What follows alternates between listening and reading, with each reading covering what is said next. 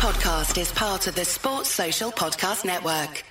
Looking for a new career? Welcome to Do HVAC Training Service Center in North Charleston. Enroll today in our comprehensive HVAC training hands-on field experience-based program, covering troubleshooting, maintenance, installation, and more on various HVAC systems and ductwork. We offer EPA and NAEP preparation and testing, along with various certifications. Enjoy payment options. Take advantage of their November specials. Achieve certification in under five months. Enroll now for your new journey of skill development and career advancement. Log on to DEWH HVACTrainingSC.com to register.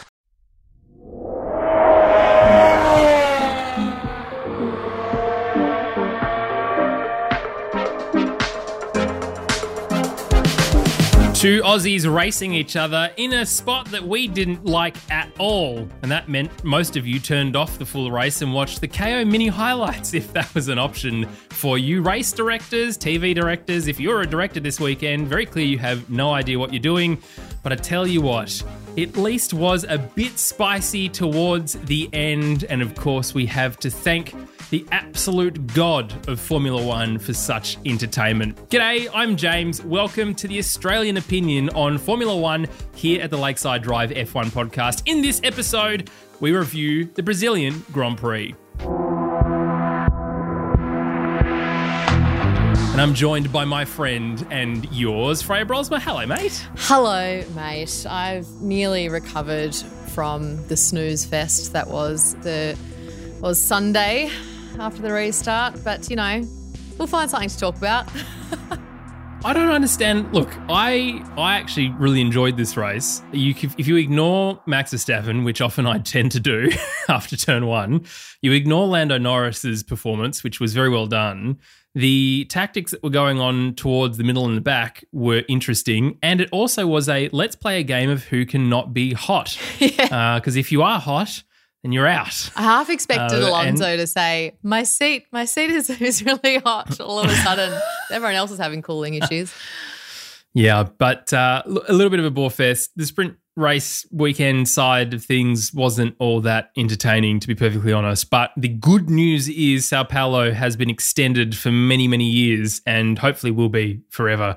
Uh, it is such a brilliant race circuit uh, and always delivers. As Martin Brundle says, he's not sure where it comes from, but the most ominous storm in television history appeared at the end of qualifying, which was shocking for everyone except for Lance Stroll, who was able to say to people, "Hey, look, I qualified in third. Yeah, but not on your own pace, buddy." Uh, all right, no. let's let's just jump straight into Look, I'm going to take us to Tommy T's television broadcast review first because I have too many things on my mind, Freya, that I want to get away from first.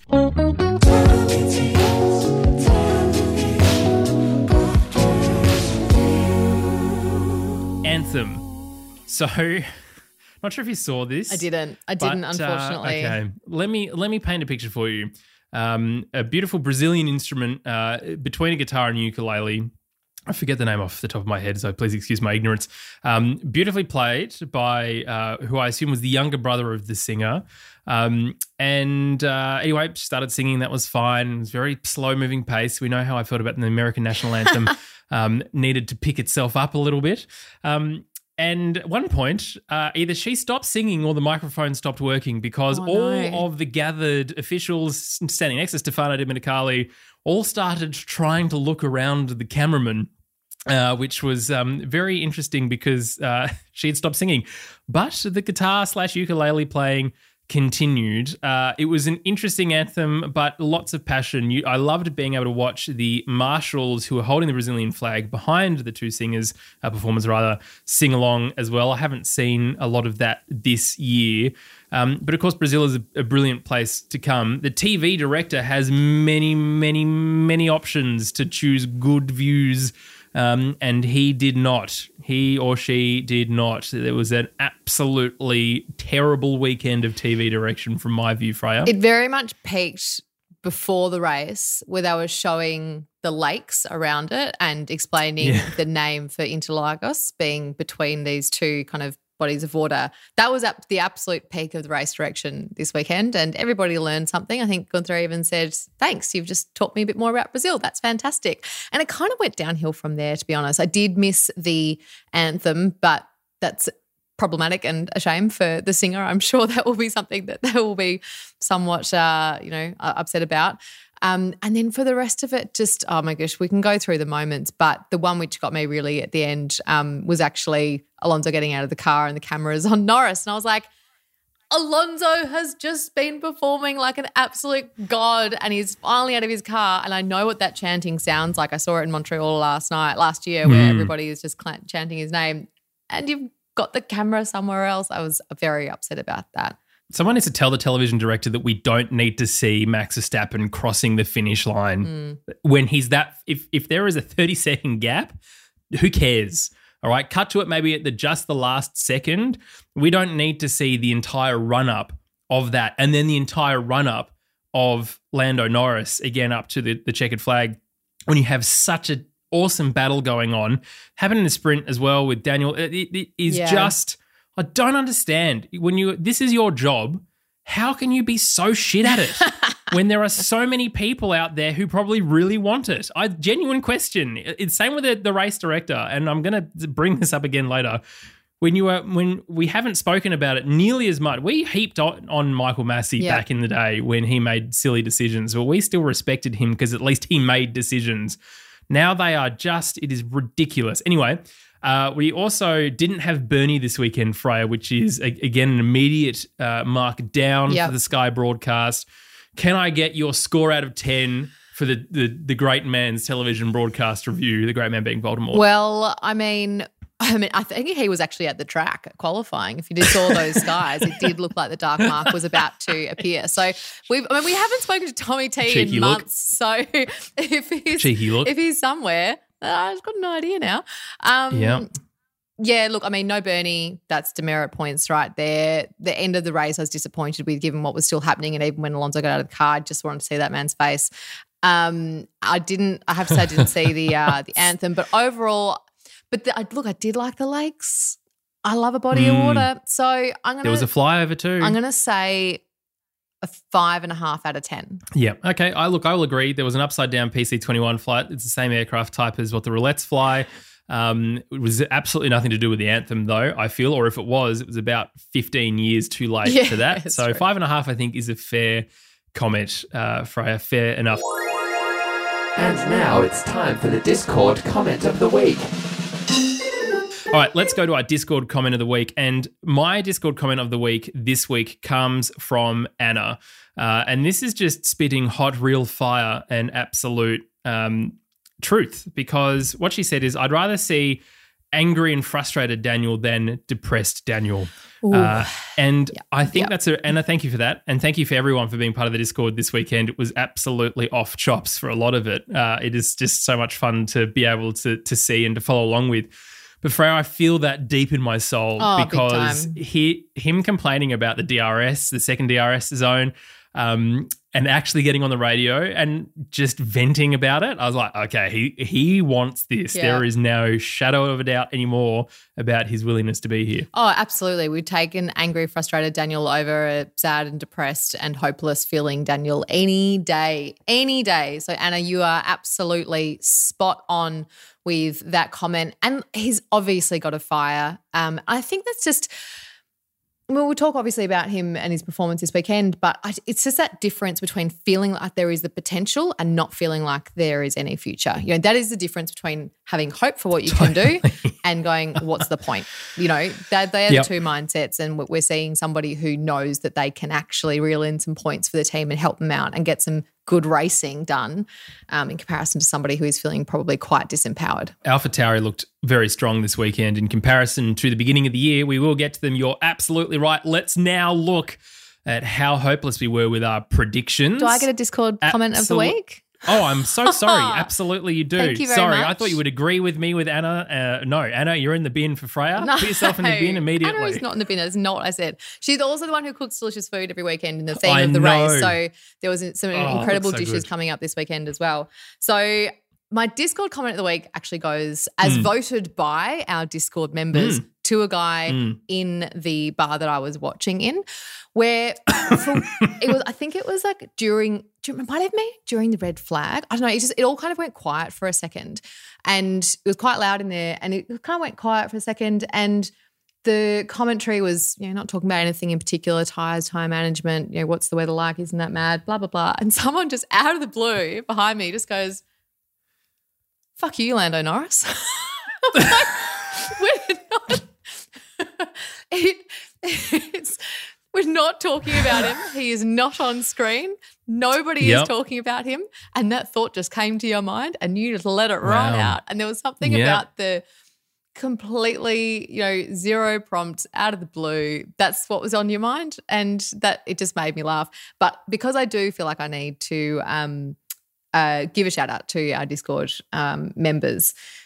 Mm. James, tell me what you can see on this screen. Oh well, I mean that is that's almost going to be the single winning thing for Freya Brolsma. Anything to do with the golden retriever, but the golden retriever sitting, begging, almost uh, looking up at probably what I can only imagine is a food source of some description because they're so food driven. I doubt it's a ball uh, with a red flag in the background. That is that is your uh, photo of the year. That's my photo of the year. So Ben M has posted this this photo of his golden retriever called Harry, um, who is demanding that he is paid attention to him and and not to the TV. and the way he, he is so proudly displaying his furry little chest and his gorgeous little paws. Harry, you might have just won the internet for me because Golden Retriever Formula One crossovers is my jam. Mm, maybe in the uh, Discord cats and dogs section, Freya, you can uh, post a picture of uh, a recent addition to your family back home. I can do that. I can do Yeah. that. Matilda Uh, I- would be delighted. Thanks, Harry. Thank you for being the sweetest boy uh, as part of our Discord for this weekend. All right, let us now move on to the predictions uh, and what we got right, what we got wrong. Uh, let's start with Campy's. Campy's front row was Max Verstappen and Lewis Hamilton. Now, to be fair to both him and me, because I had the same, um, this is the only track that Mercedes had form on last year, uh, and with a terrible designed car. We probably thought, hey, maybe the car is now better designed, it would be better. Incorrect. Uh, he had for his uh, podium Verstappen, Hamilton, and Piastri. that's that's no good for Oscar and tenth Gasly because he wanted him to crash, but Gasly actually got decent haul of points. But Yeah. that's because everyone else retired. Uh, Freya, you had Verstappen. Um, sorry, you had what have I done here? You had Sainz. You didn't have anyone else for your front row. You just said Sainz. So It's not true. senior, Carlos Sainz junior lining up. Uh, the podium: Hamilton, Verstappen, Norris, and tenth Albon. Norris and Oh, Verstappen, good, interesting again It's for two Hamilton. out of three. Uh, I had Verstappen and Hamilton. I also had Verstappen, Hamilton, and Sainz, and Joe in 10th. And so the curse for 10th for me was active this week. Uh, basically, have a Ferrari power unit, have an issue, unless you're That's- Carlos Sainz. That's two out of three of our 10th predictions who DNF'd.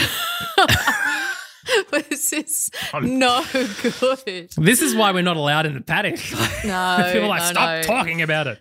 This there's the. Rosberg curse and then there's the Lakeside Drive curse. Everybody Yeah. knows about it. Yep. Well, Yep. as as a, a term that Michael Laminato and I coined on the Extreme E podcast, the podcaster's pox will Hmm. uh, is is what we came up with, which is true for tenth position. Okay, Freya, let's jump into a bit of a team by team analysis. We're going to focus on the race and the actual qualifying because nothing all that interesting really happened in sprint, uh, apart from Daniel Orm being very frustrated about missing out on a championship point, which was his only opportunity really this weekend to get that, thanks to two Haas's and a Williams. Um, let's start though at the very back of the pack. Unfortunately for this weekend, Alfa Romeo, Sauber, um, Bottas qualified 18th, Joe qualified 20th. They both did not finish. Bottas had some really good race pace at one point. Uh, Joe had the most soft tires saved for his last stint, which was what wasn't to be. Freya, it's interesting. We can't. We're getting to the end of the season, so it is very difficult to start to talk about new things with teams that we are pretty certain to focus totally on Yeah. next year now. Um, but it is neither here nor there. The interesting thing about this team is that uh, they've not scored a single point in uh, a sprint weekend this year. It's the only team to have not scored in a sprint race weekend. I mean, I don't know how much there is to say. Like you said, at this point of the season, we've only got two races left.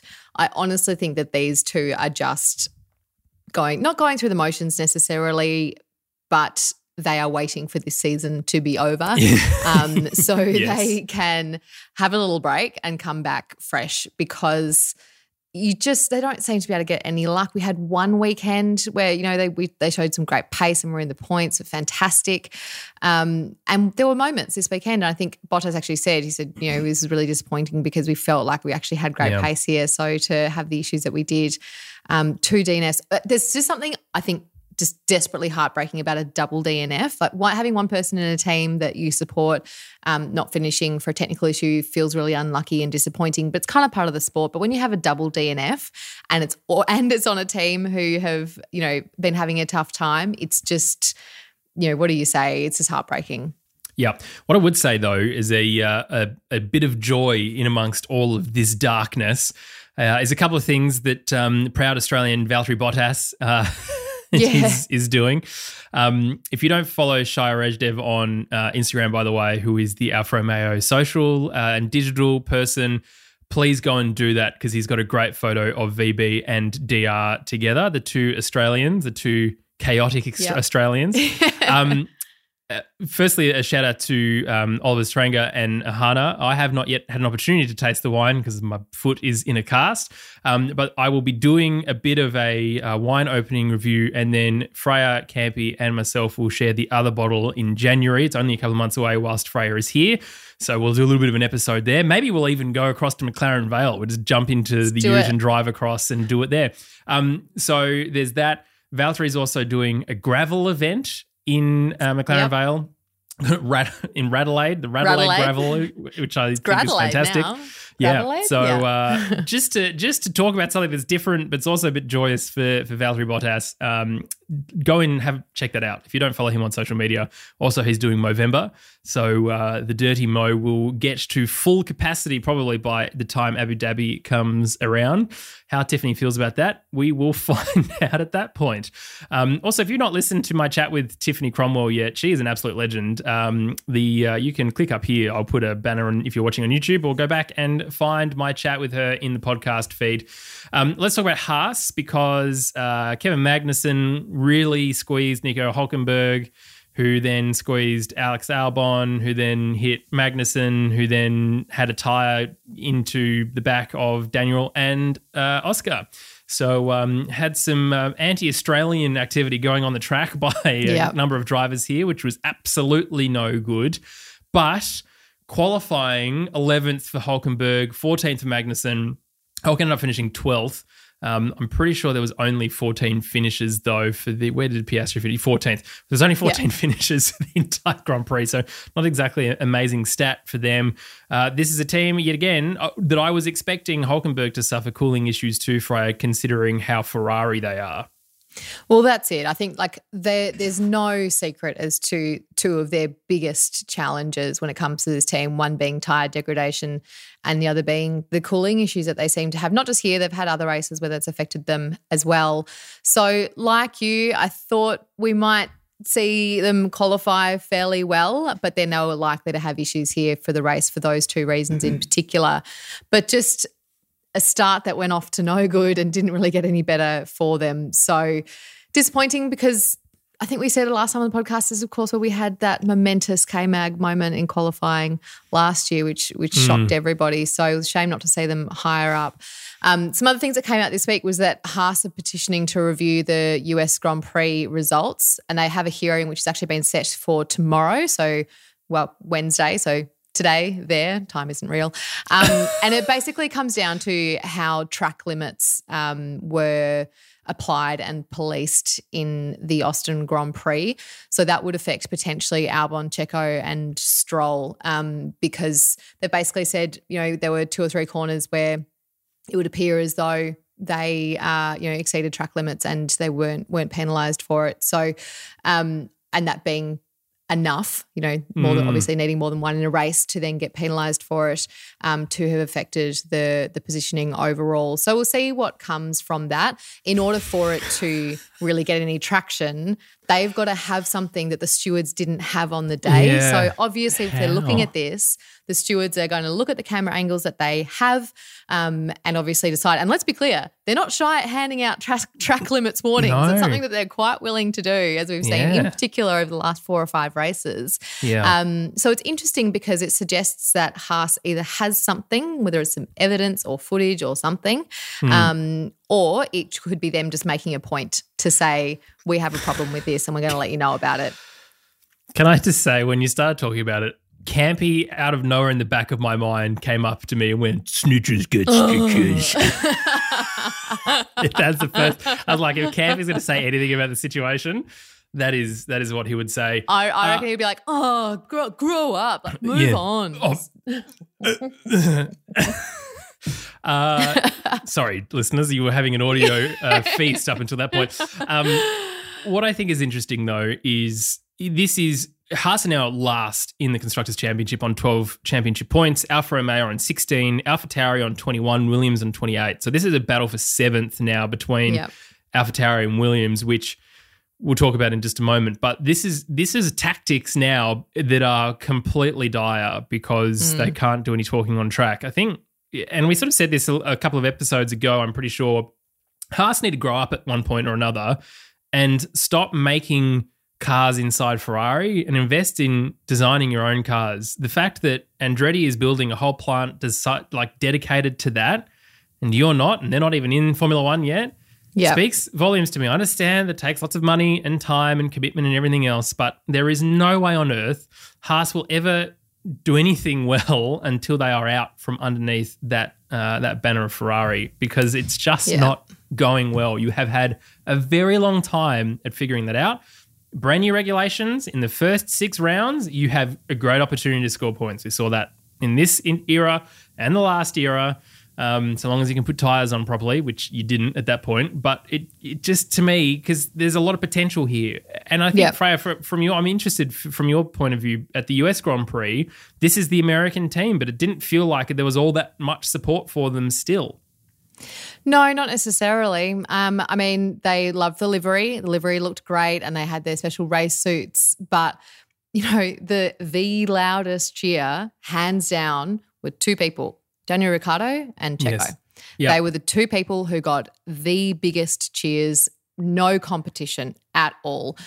you know, the American team, even their American driver of Logan Sargeant, nowhere near the support. And we've talked about that before, just in terms of the charisma and Yeah. um, and then obviously, you know, just the support that that um, that Checo has in that part of the world, generally speaking, and and you can't compete with that. And I think it just it shows that they haven't quite learned what it takes to tap into potentially, you know, their own backyard.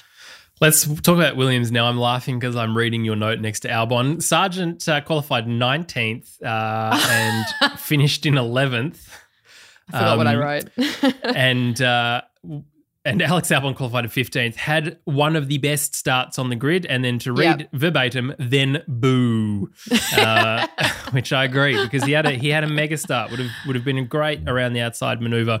Um, Williams had a little bit of pace this weekend when they could work out the tires. It's interesting this team hasn't gone as far forward in its development as I think we probably were all expecting it to do. Um, Logan Sargeant fantastically finished 11th. Uh, I saw a video of James Vowles talking to the team about trying to rally the troops around getting to seventh. Um, and he said at the end of this season, he wants to come away with seventh, which for Williams would be absolutely outstanding. Huge, But it, yeah. does require both drivers to A, finish and B, score points.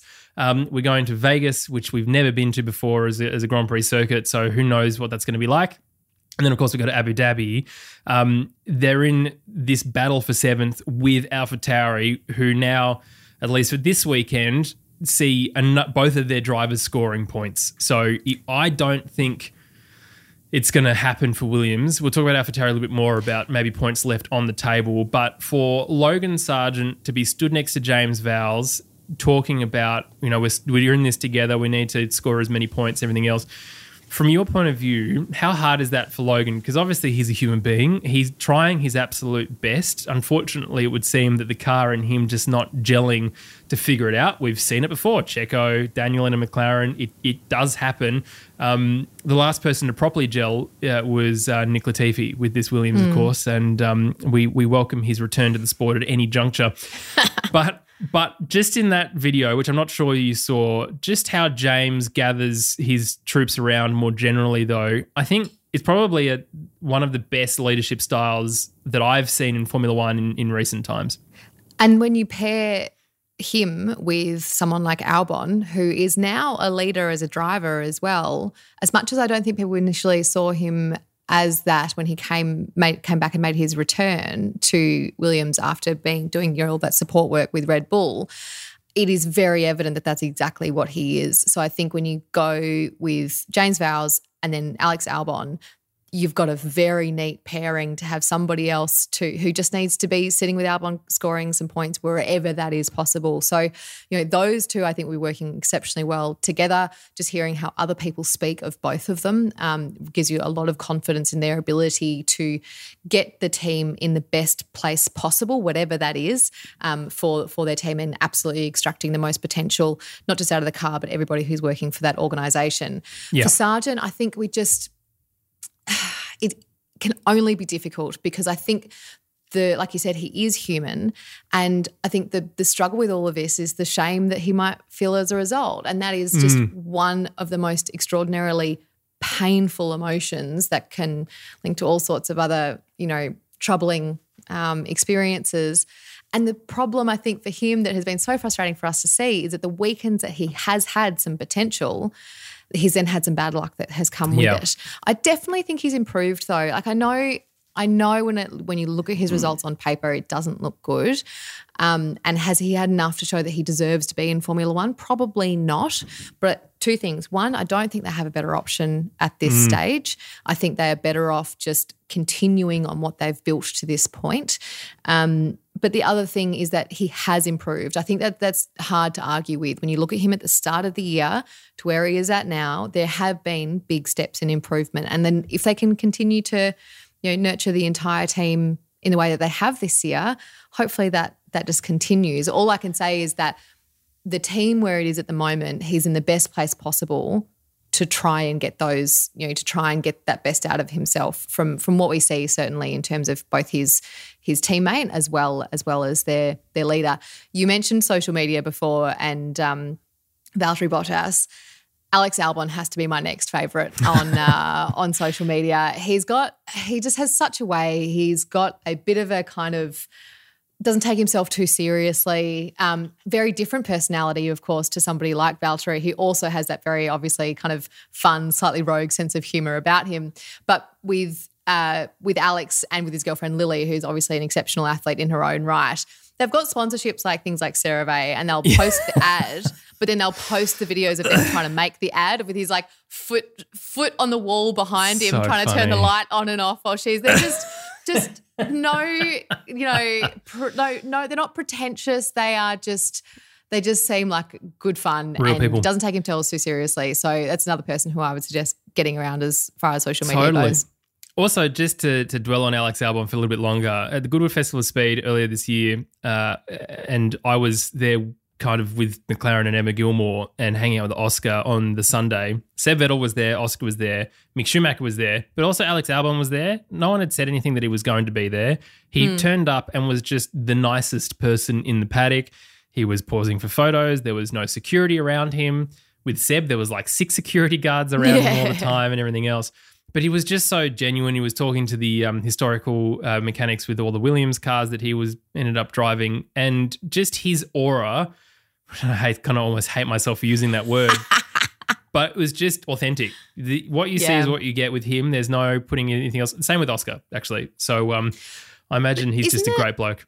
isn't it interesting to see when you see that type of behavior it doesn't make you take him any less seriously as a driver at No. all or suggest that he's going to be any less competitive than anybody else so i just I find it really interesting this whole it's one of the biggest myths i think around sport generally speaking is that whole oh, you've got to be a bit of an asshole to be successful no you fucking don't You're going to have your moments, sure, but you can be a you know, kind, supportive, good leader, all of those things. You don't have to be a dickhead about it. And I just think he's a really good example of somebody who's obviously top 20 in the world at this sport um, and and shows that really, you know, genuine, lovely personality. Um, and it's just it's it's nice to see. Let's talk about Alpine and how Esteban Ocon is incorrect most of the time. He said, remember that time when he lost the car in qualifying and smashed into Oh my Alonso? He comes out saying, people saying that I lost the car. That's not true. Um, Brake, we spoke about just before we started recording, or Blake Hinsey, who uh, ex former Rebel mechanic on, on Twitter, was like, can someone get me the number of Esteban's dealer? Because whatever he is on is outstanding. Uh, yes, agreed. Esteban, dude, just like own up to your mistakes. I know Gasly's Yeah. starting to pants you and you're starting to worry about your future. The, the, the honest truth is, mate, you're not going anywhere else in Formula One. This is your last seat. Um, stuff like that is just ridiculous. When you're very obviously losing the car, don't come out and say that you didn't lose the car. Did you not notice the 150 cameras that are dotted around this track where we have onboards, we've got the window, we've got Oh. all of these different footage angles, and it is so clear that he has lost that car before he hits Alonso. Yeah. And so I think some could say, okay, well, Alonso could have given him a bit more space. Could, didn't have to. He had plenty of No. room. Plenty of room. He was not in control in that of that car. Ridiculous. Um, that's it. I'm I've don't care about him anymore. Uh, Gasly though, the best Gasly? driver in Formula One ever. he's exceptional, isn't he? French are brilliant. Qualified 13th, finished seventh. Uh, he look, he benefited from the numerous amounts of retirements that occurred. Was able to put some good pressure on George Russell though before he retired too. Uh, I mean, it's this car is nowhere. We keep talking about it. Um, they still don't have a team principal. But I think Gasly is starting to get into the rhythm now, Freya, with this team. It obviously takes a little while. He's come from the world of Red Bull and AlphaTauri and Toro Rosso. So there is a little bit of sort of re-education, I suppose, and especially going from a UK based or an Italian based team to UK based team now to a French and UK based team. So in my mind, he is the one that's sort of stepping up for this team, and I I think the team will start to build the car around his preference of driving style. Whilst it seems on paper that they've been very eas- easily matched or evenly matched, rather, Esteban Ocon and Pierre Gasly, it's hard to argue that you know from a press point of view, from a commercial point of view. Um, Gasly seems to have a lot more weight behind him. He doesn't say stupid things. He does own up to his mistakes if he makes them. Uh, and of course, this is a car that desperately needs some help. It's not going to get it. So 2026, they need someone who's going to be stable in that seat to help them to get to that point. Yeah, I think these two is actually one of the most interesting driving driver pairings in terms of seeing what's going to happen next. There's others which are very kind of much stabilizing, and we can see what they're going to look like in the next year or year or two. Um, you know, Mercedes, that's not going to change. Your Ferrari's not going to change. This, that, and the other. You look at this one, I'm like, oh, that's mm. interesting because they are fairly evenly matched. You don't have one who is absolutely pantsing the other. You know, it's not a dramatic um, difference in their performance so far. Um, both French, just the whole thing, I actually find quite fascinating as a dynamic and how they choose to manage it for the next year or so and how that plays out. I think you're probably right. I do think that, you know, Ocon has had his opportunities, I suppose, with this car now. Um, and he hasn't he hasn't done terribly. He's a really solid set of hands most of the time. Obviously, qualifying accepted. um, but you know, for somebody to come straight into the team and kind of equal your performances, it's probably not a great a great look for you. And it's also that question of how much could somebody else be getting out of this car? Um, Yeah. In comparison to your own performance. Going to Gasly just for a minute, and I do agree that he's probably going to come out on top um, when it comes to those two. This weekend, they said that they absolutely prioritized race pace over their qualifying setup. So he knew he probably wasn't going to qualify that well, um, but they had a much better chance of having a good race than they did having an exceptional qualifying. So if you know you're not going to qualify in your top five, well, then you're better off having a car that's going to race well and you have to trust that in order to being able to do some some overtakes. So they wanted to be better on the straights. They'd made those adjustments in terms of their setup, and at the end of the day, they executed their strategy well. They managed their tires well. Um, he had, he had a great overtake. It must have been on Hamilton, and then was kind of hanging on to the back of Sainz. I want to say, um, trying to think about what order I've already finished in, but you know, he had some on track overtakes as well. So as much as he did benefit from um, you know, some of the unique conditions of this race, he also overtook people on track, which was important because I think sometimes it's very easy to say, oh, well, you know, you just got undercut or this, that, and the other. This was a combination of things working really well for him. So very mixed reviews from them as a team. Gasly having a pretty great weekend, Ocon not so much. Look, they both finished the points. They are sixth in the Constructors' Championship. They have no danger of getting fifth, and they're in no danger of being caught up uh, by Williams and AlphaTauri in that seventh position. So that's where they will sit for the rest of this year. Let's talk about AlphaTauri. Uh, Danny Ric qualified 17th. It just didn't have the pace in the second run. Um, finished 13th in the race. He finished ninth in the qual- in um, the sprint race, just outside the points. Tsunoda finished uh, qualified 16th rather, so out qualifying Danny Ric, um, and uh, then finished ninth. He also stuffed it going into one of the corners mm. and dropped a couple of places. So potentially some issues that he was managing, but also just maybe some patience still he needs to learn. Uh, one of the things that I thought was really interesting, Freya, is that he said of Daniel this week, one of the things I want to learn from Daniel is how he manages stress and, you know, that uh, how to manage one's own anger, for, for want of a better word, uh, yeah. and frustration when you get into a high stress situation, which I think is really good because Daniel is very good at doing that. Um, Yuki Tsunoda is a fast driver. He is a very fast driver. It's just about putting it all together consistently. We know Michael Italiano has been working on that with him um, from a mental and physical mindset, but it's also, you know, you can only help a guy so much when he's in the car on a racetrack. Um, AlphaTauri, though, this is a bit of potentially not the well. It's obviously not a great weekend for them. Um, they had pace. There was showing. Um, why on earth the race director doesn't just throw a red flag to begin with when you can see all of the shit on the track? We need to have a yellow flag, bring all the cars, and then and suddenly they're a lap down. Obviously, we are aggrieved as Australians because both yep. Australians are affected by this. Yeah, but it is just not difficult, mate just throw a red flag. Like, how much information do you need before you can see there is so much debris on the track, nick debris on the track, for you to have to stop the Grand Prix? Now, Campy doesn't like red flags, but in this instance, we wanted, I'm, sure, I will speak on behalf of all of us, we wanted the red flag because to be a lap down immediately, what is the point of even going Grand Prix racing yep. at that point? There is no point for the fans. There's no point for them. They've already started from the pit lanes. I bring them back up. I think it's a stupid rule. Uh, yes, I'm aggrieved as an Australian, and you'll just have to deal with it because they both drove a great race. The mechanics, both for McLaren and for AlphaTauri, worked incredibly hard to put those cars yeah. back on the track. Then Oscar Piastri was carrying damage for the rest of his time out around uh, Interlagos again. Um, a, a Grand Prix circuit that he's never raced at before and showed a bit of pace. So, Anyway, rant over. Race director, be better. I told you to be, to be better last weekend. You didn't listen. Here it is again. Be better at your job. And do you know who agrees with us? Is uh, Zoe over at Fan Behaviour. So, as much as we are Australian and, mm, and obviously are. biased, uh, could you tell? we hadn't said that already. Um, mid race, I get a message from one of my favorite Americans saying, I hate it here. This is Aussie discrimination. I'm just saying it. It's so cruel. I want to go home. I was like, what have we done to you? All we do is give you fast and funny people, and you give us slow red flags. It is mm. absolutely unacceptable. And yeah.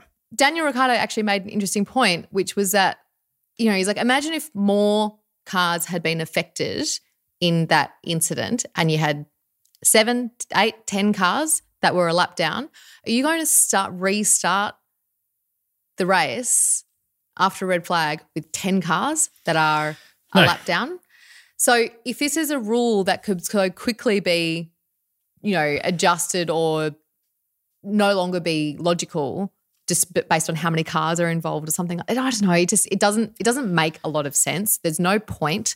And I really do feel for everyone in the team. And we heard that on Ricciardo's radio afterwards. You know, there was so much back and forth between him and the engineers, kind of saying like it's this is everyone's everyone's pissed off because Yeah. they worked bloody hard to get that car ready again. He worked hard to show the pace that they've got and try and do it like it. But what do you do? You know, so Well, uh, there are options. A, it was a really disappointing weekend, but it was also a promising weekend. It's one of those Yeah. ones where you go, there's a lot there. You know, they're not going to be challenging for, you know, your top two, maybe a podium. Actually, I think if there were the right conditions and and enough other retirements, but you know, and things happen. yeah, yeah. But so it's it was a promising weekend, but a bloody frustrating one. Look, there's opportunities for the race director to make that up. You have a safety car restart and just allow DR and Oscar to unlap themselves. It's a 70 second circuit, so it wouldn't take Yep. very long, and then let everyone race. I would rather, I think everyone would rather that rather than a second standing start and having these two drivers have no, oh, well, almost no ability to get points unless everyone else retired. Yes. That is biased. No, I don't care. Um, but Dr is Dr is back from the sprint all the way through the race.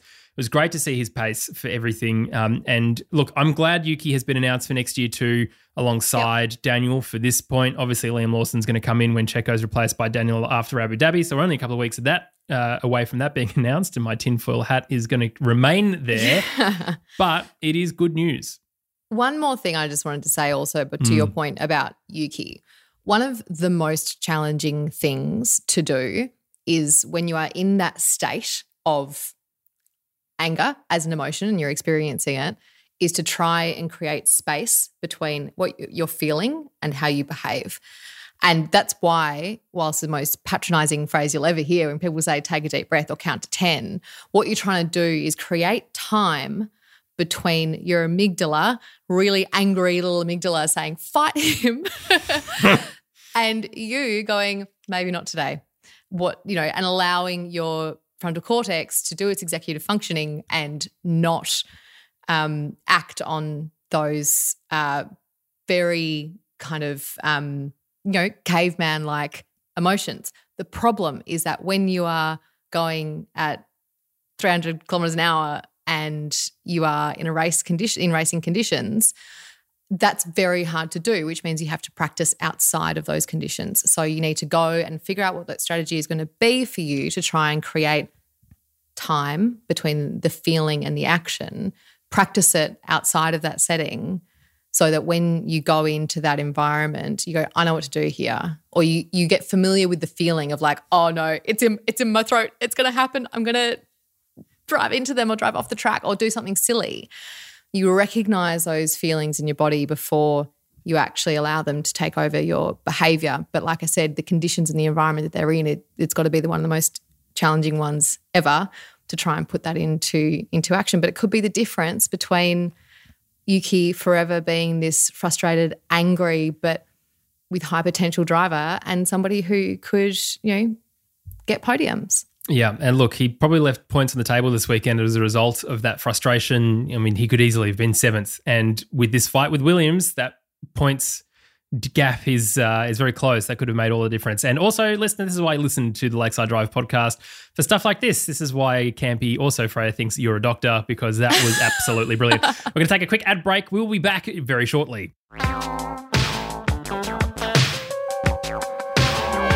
Looking for a new career? Welcome to Do HVAC Training Service Center in North Charleston. Enroll today in our comprehensive HVAC training hands-on field experience-based program, covering troubleshooting, maintenance, installation, and more on various HVAC systems and ductwork. We offer EPA and NATE preparation and testing, along with various certifications. Enjoy payment options. Take advantage of their November specials. Achieve certification in under five months. Enroll now for your new journey of skill development and career advancement. Log on to DEWHVACTrainingSC.com to register. And we are back. Hopefully, you've all consumed that brilliant, brilliant dialogue from Freya. Um, thank you. That's uh, genuinely insightful, and we don't get that enough. Maybe we need to, uh, you know, anyway, I don't know. That was just fantastic. I'm really, really stoked about it. Let's talk about Mercedes, shall we? Um, George Russell. Uh, he qualified in sixth. Hamilton qualified in fifth. Uh, Hamilton finished in eighth. George didn't finish.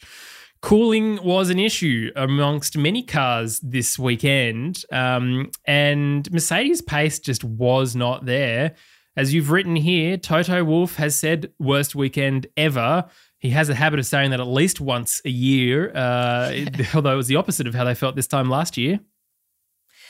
This is not where they thought they were going to be this weekend. It was so disappointing. But my favorite moment uh, during this race for Mercedes was George Russell saying, So are we working together on this or are we Oh. just doing our own thing? And then, like, five laps later, saying, So are we doing our own thing? And it's like, We're still discussing it. I was like, How long are you going to discuss this for? But the reason why he asked that, I think, was because he could not hold on to Hamilton's pace. So he was Yeah. like, My only way, potential way of scoring some good points here is if we work together because I don't think I can do it on my own. So I think he was wanting to know if there was a bit more stretch in strategy to allow him to kind of work a bit more closely with Hamilton to try and pull them both up um, rather than kind of get left behind, uh, which is, you know, ultimately I was going to say what happened, but not really. You No. Obviously had to, uh, didn't get left behind, didn't finish.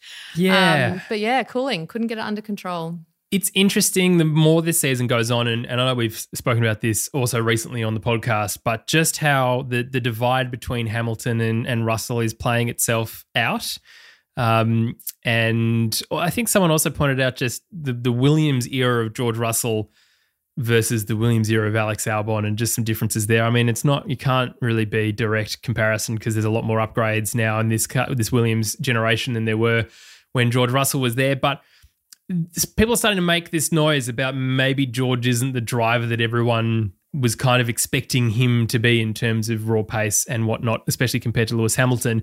But in the same breath to say, well, Hamilton's not dropped any kind of pace or want for this sport and his eighth world championship, uh, even at his age, inverted commas, his age, although he's still young enough to be doing this stuff. Um, Mercedes will be interesting. Again, I think they're probably going to now be focused more on next year. It's just understanding the upgrades of having these side pods and compared to the no pods and, and understanding what that car can then do.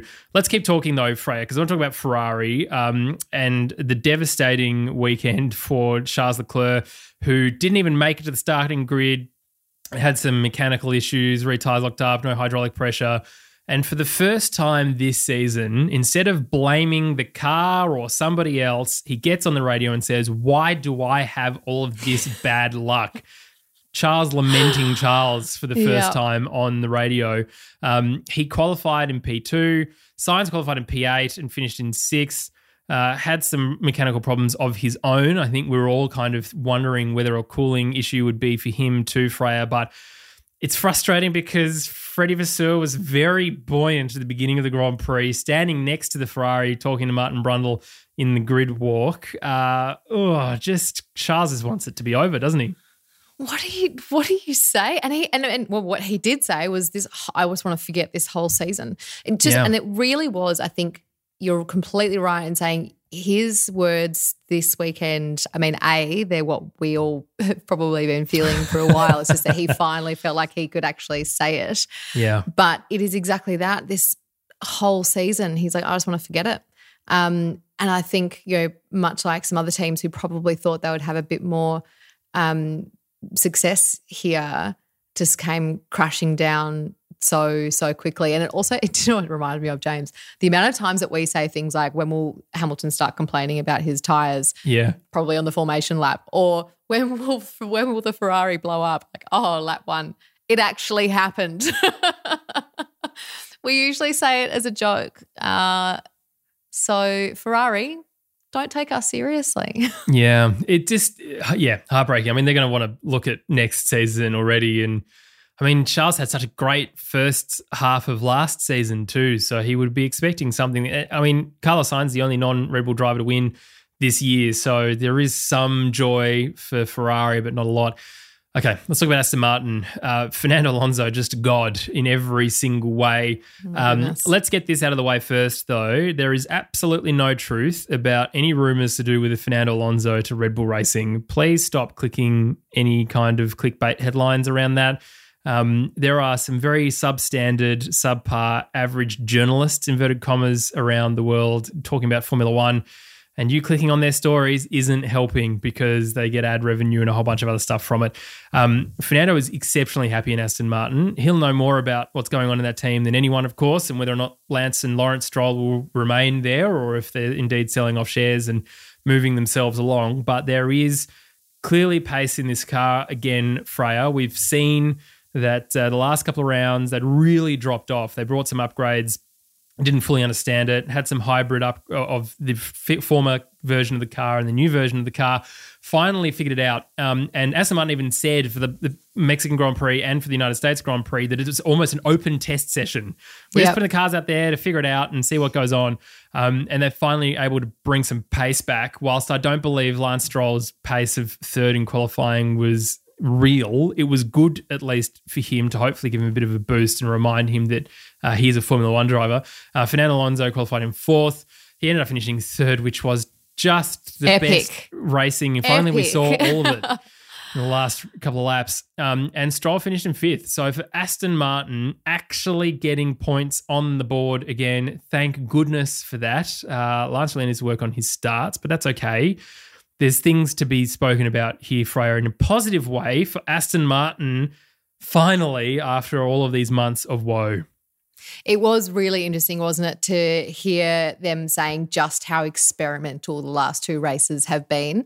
And I think Nando actually said going into this race, he was really excited about it because it was the first one that he had done in quite some time where he felt just clear and confident in what they were doing and that they actually felt like they were there to race. The last two being so experimental. So it, sometimes you get that feeling from people going into the weekend that they're like, yeah, we're on here. now, I don't think we can look too much into that, but in hindsight, with the PhD that I do have, Captain Hindsight over here, it it is interesting when you then do, you know, look to the the Wednesdays and Thursdays and how people are, are talking about their potential and, and what they're doing. The most interesting thing I, I found though that oh my goodness, that end to the race, it was just phenomenal. I was so excited to have some drama after what had been a quieter few laps um, on the track. It was just there was roars while we were watching. Everyone was very excited. And Alonso said, he's like, I thought I had everything under control. Um, and then all of a sudden, Checo just had this pace that we did not expect. And I thought it was done after the first overtake. And that just shows how much you have to, I think, kind of be able to, I suppose, switch where your head's at so quickly. Because if he thought it was done after the first overtake, but then to realize that it was back on and go back into that type of mode, um, that's incredible. I, it's definitely though the case that you know second row, third and fourth. I think that was being that's flattering to the pace that the car had, um, and they they did benefit from um, from the end of. Uh, of qualifying when Tommy T showed up. So, but good. It's it's good. You know, I think like the more the more teams that we have fighting for podiums with less um, inevitable kind of feeling results, it's good for the sport. Yeah, it's great for the sport. And it was really great to see post race to Sergio and Fernando getting around Yes. each other and Yeah. enjoying that. And that's one of the things. These guys are all racers. They love good competition, fair competition. Sergio said, you know, you know Fernando's going to try every single thing in the book, but he's going to do it fairly at Esteban Ocon. Uh, and so from that from that point of view, I just it was just so enthralling to watch. And and Yep. for me, Loved that's what it. saved the whole Grand Prix weekend was that battle. Um, and just to see the lift for the team, three different teams on the podium. Uh, you know, Checo did perform pretty well, but again, would Max Verstappen have been able to get past Fernando Alonso? Probably. He's able to get more extraction out of that car. So, whilst it's great for Fernando, and whilst Sergio was probably happy he had that Grand Prix race time with Fernando, I doubt he would have been stoked about not getting that podium because we only have two more rounds to go. Let's talk about McLaren. Um, Oscar Piastri Again, having that issue It wasn't anything to do with him. He uh, qualified 10th, just off the pace of Lando Norris qualifying in 7th. Uh, he ended up finishing 14th. Norris, of course, having a pretty dominant drive in second. There is a very clear distinction between someone who's been in this industry for many, many years and, and a rookie who hasn't come to this track before, another one of those tracks, and able to deliver. I mean, we're obviously biased from an Australian point of view, but this is promising talent. Oscar Piastri able to put stuff together, uh, whilst he would have been absolutely frustrated about that result in terms of copping damage into turn one. He still around, went around the racetrack without complaining. They're still able to gather great data for the final two rounds. Uh, McLaren, though, coming from worst to second best on the grid, Freya. Mercedes still scratching their heads as to how their customer team was able to jump them so dominantly in 2023, I reckon. I'm sure they might go back to them and say, "What have you learned about our yeah. engine that we don't know yet?" Um, but there's obviously been quite, uh, I suppose, fundamental changes to that organization as well. And I have to say that I didn't think that we would see so such a step forward so quickly. I thought it might take them another at least kind of half a year ish. You know, I, I, was hoping that going into next year we would really see them on the, where they are now. Um, so it's it's fantastic, and it look. Norris, for all we say about him, he's he has driven exceptionally well. It's it's absolutely true to say, you know, he had that little battle with Max at the start, and we'll obviously talk about Red Bull next. But it, if anything, it just actually just shows how great the Max in that car is to kind of go. That's the closest thing you've had to um, some rivalry for quite some time, and you just seem to find this. I don't know if there's like a turbo button he just presses when he feels like he's under threat and he just finds another gear. It's incredible. But Norris has done really well. And Piastri said at the end of it, he said, Look, it's another 70 laps around a track that I haven't driven before. Yeah. So it's data, it's learning, and under the conditions that we were in, that's kind of the mindset, I suppose, that you have to go into of how can I still benefit from being on the track at this point in time? If a if points is off the cards, um, then what else do I need from this? Um, and it's to learn it's to learn everything about this car and and this yeah. track, which is obviously what he's done. Frustrating though to watch. Yeah, and look, the, he is the kind of guy who is able to see the forest from the trees in that respect. Uh, and he'll be fully focused on next year. He loves going Grand Prix racing, and it's great to see him able to be so mature considering he's the youngest on the grid. Let's finish up with Red Bull Racing. Max Verstappen, dominant race weekend. Uh, look, he is on a record equaling amount of top step wins kind of in a row. Uh, well, he's going to be again, I reckon, because it's going to be very hard for anyone to come back before Singapore next year. Um, Lando Norris, by the way, has uh, equaled Nick Heidfeld for the amount mm. of uh, podiums without a win. Um, good on you, Lando. Um, and Sergio Perez, so qualified ninth. That's not great for him fourth, obviously, in that fight, 53 thousandths away from being on the podium, which I think is just fantastic. Reminiscent of the Hamilton Gasly finish uh, we had a couple of years ago, where um, I think at then that, at that point Hamilton got disqualified for something or got a penalty post race, and Carlos Sainz was promoted, and McLaren had to then all st- like gather to get up to the podium, and they turned the Wi-Fi off, so the social media people couldn't post. The, anyway, whatever. It was just one of those things. But Red Bull Racing, obviously very dominant. Max just very clinical with it. Uh, probably not as dominant as. Sorry, I say very dominant. They actually weren't really. If I think about qualifying, um, they still weren't probably as quick over one lap pace. But race car wise, I mean, it's Max Verstappen, isn't it, Freya? So it's hard to do much against that. Exactly. And I think, as I was saying earlier, it's just astonishing with him right when you think that maybe you've found a kind of you know, chink in the armor. It's uh he just somehow pulls it out. And it, it is quite amazing. But I just want to focus on that battle with Alonso. I know we've already talked about it, but James Hinchcliffe was talking about it afterwards with Laura Winter, and he was not short of praise for that racing because it was fantastic. Like you said, it was fair. Um, and he said, look, there's not many drivers who can pull those types of maneuvers. And they both said that as well. But he said at the same time, he should not have been in that position. He's mm. the qualifying component has just got to get better. Now, I can't recall exactly where he was and if we had another push lap to go uh, when the rain came down in qualifying. So I'm not sure how much more he he could have done there or not. I don't don't recall exactly where he was in terms of his his qualifying strategy, but he needs to not be in the position of having to make his way through the field. Sure, we get to see his racecraft, which is great for spectators, but I think just when it comes to the position that he finds himself in in the last 10 laps, still trying to push himself onto the podium. Um, but still grateful for the racing that we got to see. Yeah. All right. Well, that's our team by team analysis done and dusted for another week. Let's talk about our driver for the day, who I assume is all the same driver because you've already written Fernando Alonso. So I am saying for Campy on his behalf, Fernando Alonso, and for myself, Fernando Alonso. Yeah. Uh, just The God. a masterclass in driving a car that wasn't as fast as the two cars in front of him and should have not have been as fast as the car behind him. Uh, fantastic all around. All right,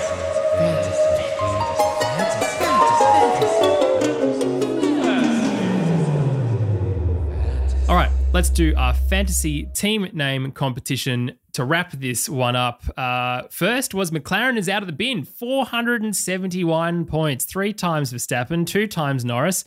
Alonso Piastri and Ricciardo with Red Bull Racing and McLaren as your team. Very, very well done. Um, helps when you do a sprint race weekend as well. I imagine you get more points. Second was Hashley uh, with 451 points, and third Super Speed 17, 409. Just a few names to round us out. Freya, Holy Skid Blocker Rooney, uh, Kia Sorrento Racing Team. Hello, Tilly Willy. uh. Rio Di Ricardo, and two big Hossy boys. Um, I was ninth, Campy's 36, so that's very exciting. And Freya still not part of this competition this year. Um, Thank you so much for listening. Uh, listener, if you want to support the show, there's a couple of ways that you can do that. Firstly, you can join our Patreon and get ad free content. Link is in the description, or just go to Patreon and search for Lakeside Drive. You can buy some merchandise. We've a couple of hats left still, which is cool. Um, I also maybe re- designed a T-shirt over the weekend after Oh, a couple gosh. of beers. Oh, so what have you done? a couple of people have already We- ordered that, which is fantastic. Serious people, James. No, we're not. We're Uh, serious people. you can check that out, that disaster out on uh, on the website as well. Um, and if you haven't yet subscribed to us on YouTube or on Instagram, please do. Apparently, once you get above a thousand on both of those platforms, things start happening in a better format. We're not going anywhere. We love doing what we're doing, and we are massively grateful to you for that. But Fran, thank you to you. Uh, we're not going to see you next weekend of our preview of the race, of which there are many tickets left still for sale for Las Vegas. What a surprise. Very expensive. It will be interesting to see if those drop in price in the next 14 days because I tell you what, Freya, it would be a pretty poor look if Vegas didn't sell out or at least didn't appear packed, wouldn't it? If I wasn't so against this race, if they dropped those ticket prices massively, I might just go. but uh, I'm, I'm sad not to be joining you next weekend because I have many things to say. So I might just uh, drop you a few notes as to what, how my opinions start to form hmm. during the week. But do you know what? Williams is my call for next week. Hmm. I reckon Vegas and Williams is gonna they're gonna they're both gonna be in the points. It's gonna be great because it's gonna be cold because it's in the desert and it's in the middle of the night. So many problems, but long straights, cold weather. I think that Williams is gonna be an absolute rocket ship. Well, we'll see how that plays out. Join Campy and myself next week for a preview of the Las Vegas Grand Prix. Thank you so much for listening. See you later.